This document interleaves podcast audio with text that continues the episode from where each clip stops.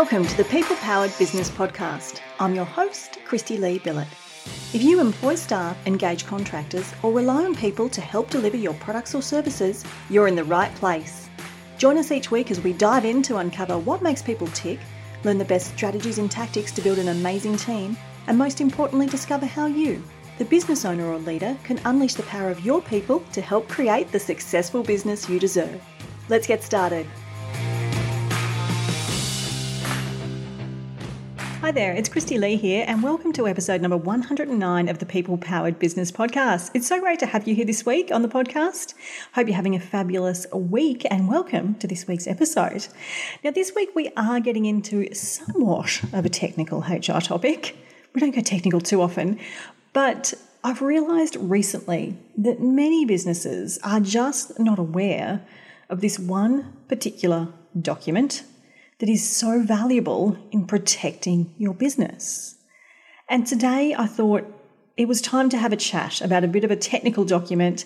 And, you know, those of you who know me know that I don't like to get bogged down in the paperwork of HR. I don't think that having excessive policies, documents, and resources that you don't need is valuable to anyone. But this document delivers in spades over and over again. And it feels like one of the most under-recognised, undervalued and underutilised piece of HR documentation that we have at our disposal here in Australia. And of course, well maybe not of course, but what I am talking about is the Individual Flexibility Agreement, otherwise known as an IFA.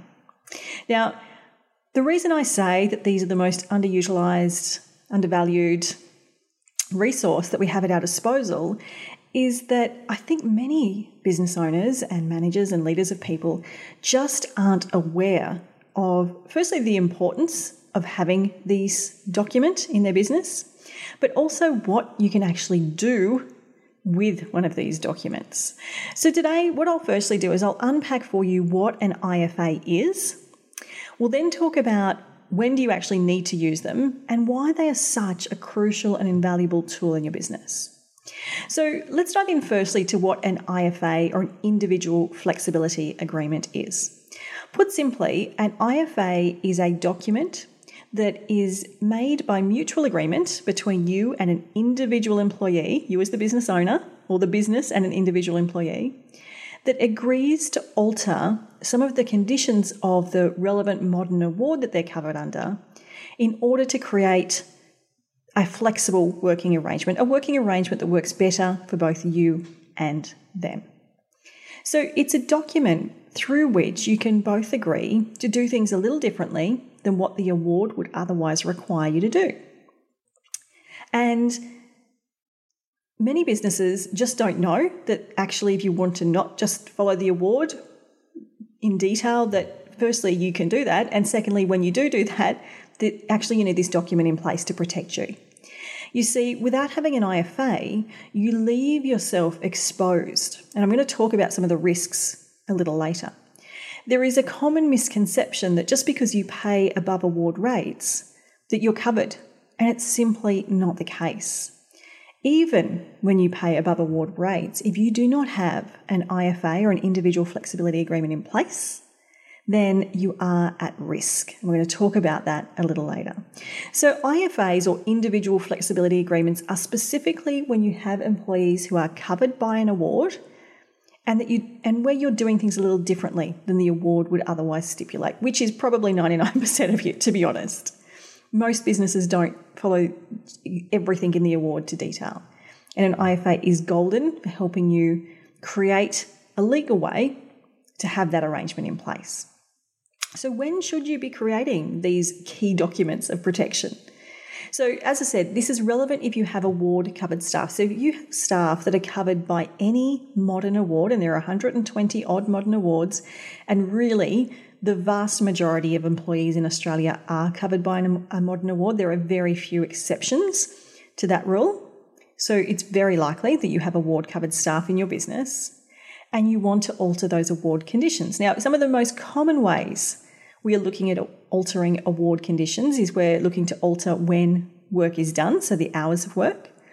We're looking to alter how we pay people, so paying higher rates of pay, but then not paying all the little intricate loadings and allowances, or we're looking to alter how, when, and where the work is done.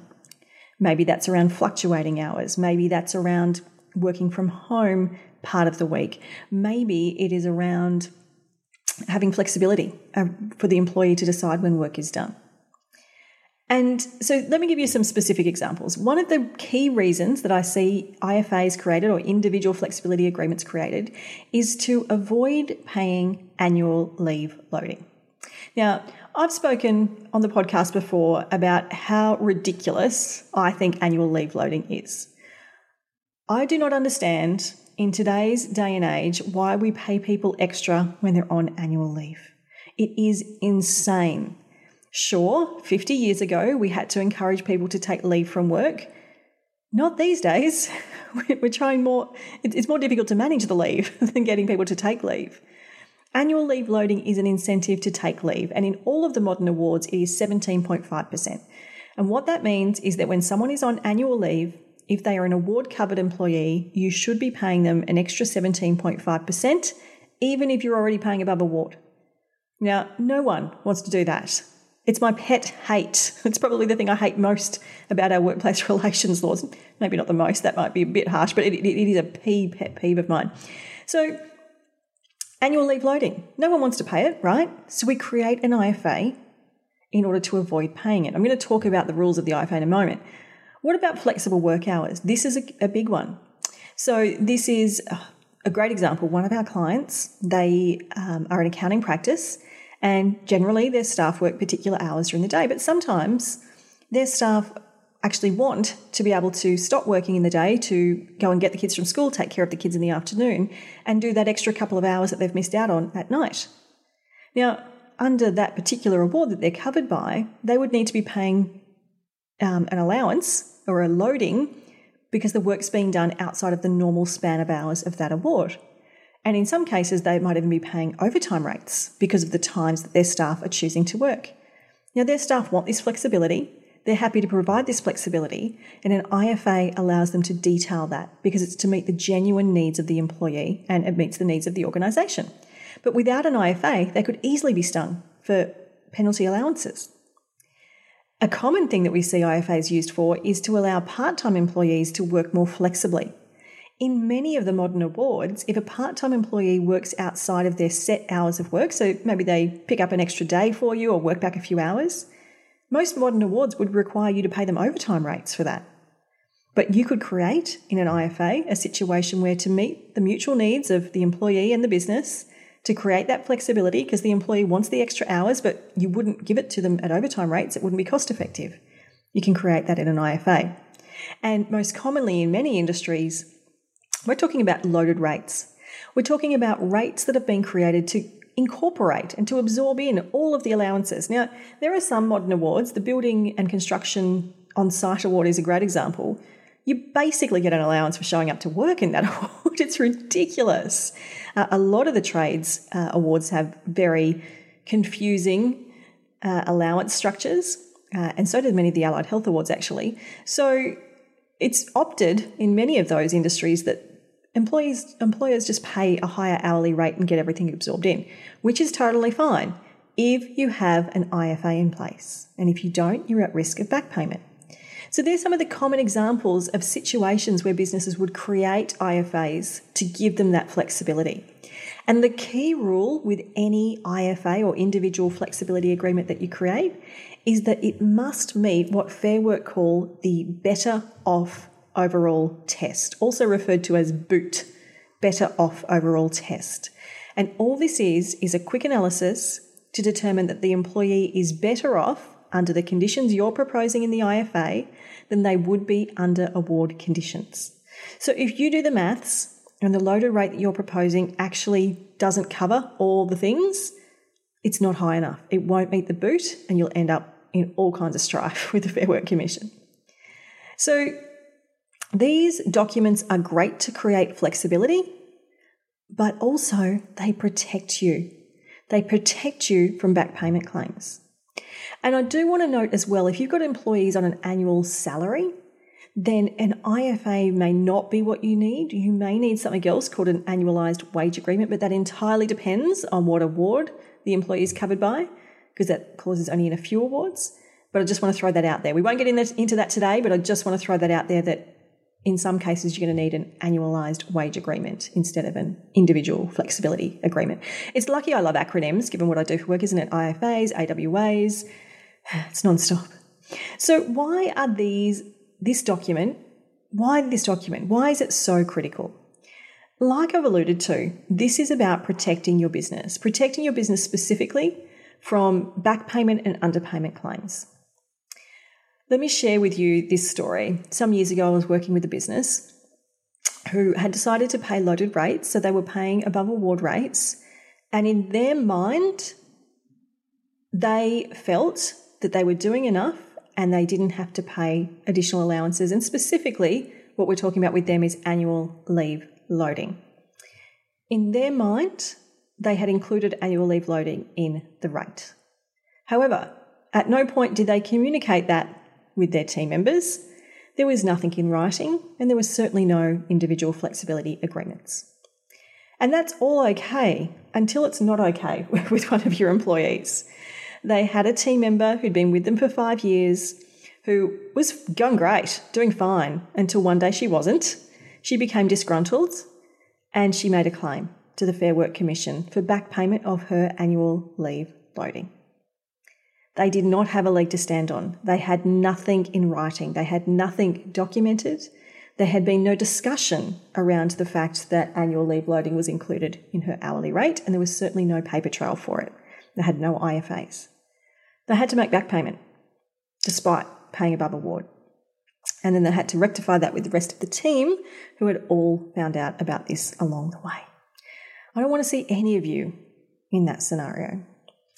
Or the business I worked with who wanted to create flexibility for part-timers in their business. And they had created a clause in their contract that stated that part-timers could work additional hours by mutual agreement at their ordinary hourly rate, and that had worked for them. And this has worked for many businesses without any glitch at all. Again, until you get someone who's unhappy and has a bug to bear, went to the Fair Work Commission and said, I've been working extra hours and I haven't been getting paid overtime.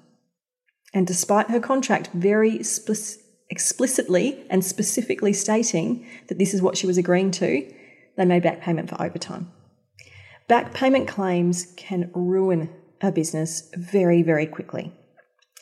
A few cents per hour multiplied by many hours, multiplied by many employees over many years, it can add up super fast. I mean, we've seen in the media so many big businesses, particularly restaurant and hospitality businesses, have been stung by this recently, where they hadn't run their numbers right. Employees weren't paid enough, and they were hit with massive back payment claims. In some cases, it sent them under. I don't want that for any of you. But also, on the flip side, what an IFA gives you is total and complete clarity. Because you have to detail how you've passed the boot test in the document, you know that you're covered. You have to prove that you're covered. And it gives you and the employee clarity. But it is something that has to be entered into by mutual agreement. You can't force an employee to sign an IFA. You can't make it a condition of employment. It is a very separate agreement.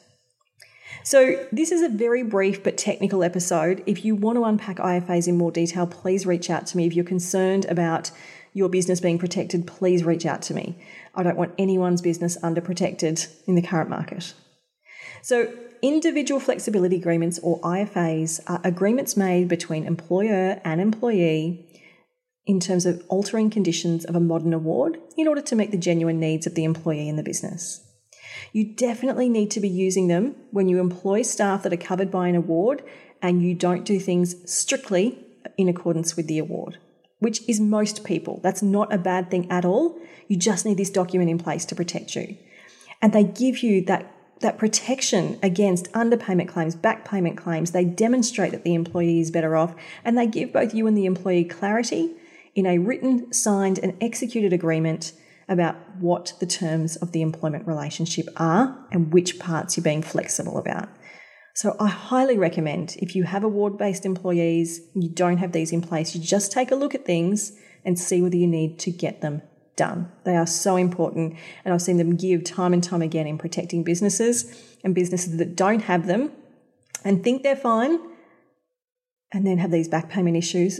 You just regret it. You don't want to have regrets about a simple piece of paper. They're literally a couple of pages long. They're not difficult.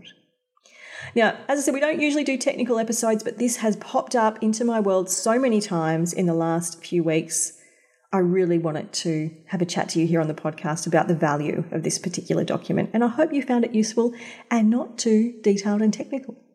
Now, I want to let you know, if you are enjoying the podcast, if you're a regular listener, or even if this is your first ever episode and you've loved what you've heard, I would truly appreciate it if you hit the subscribe wherever you're listening to this podcast so you get the latest episode in your earbuds every Wednesday.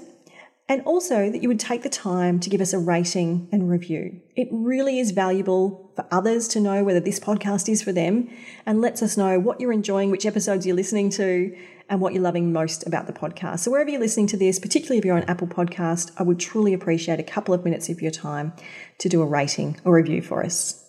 All right, that's a wrap for me for today. Thanks for joining us, everyone, and we'll be back next week with a brand new episode of the People Powered Business Podcast.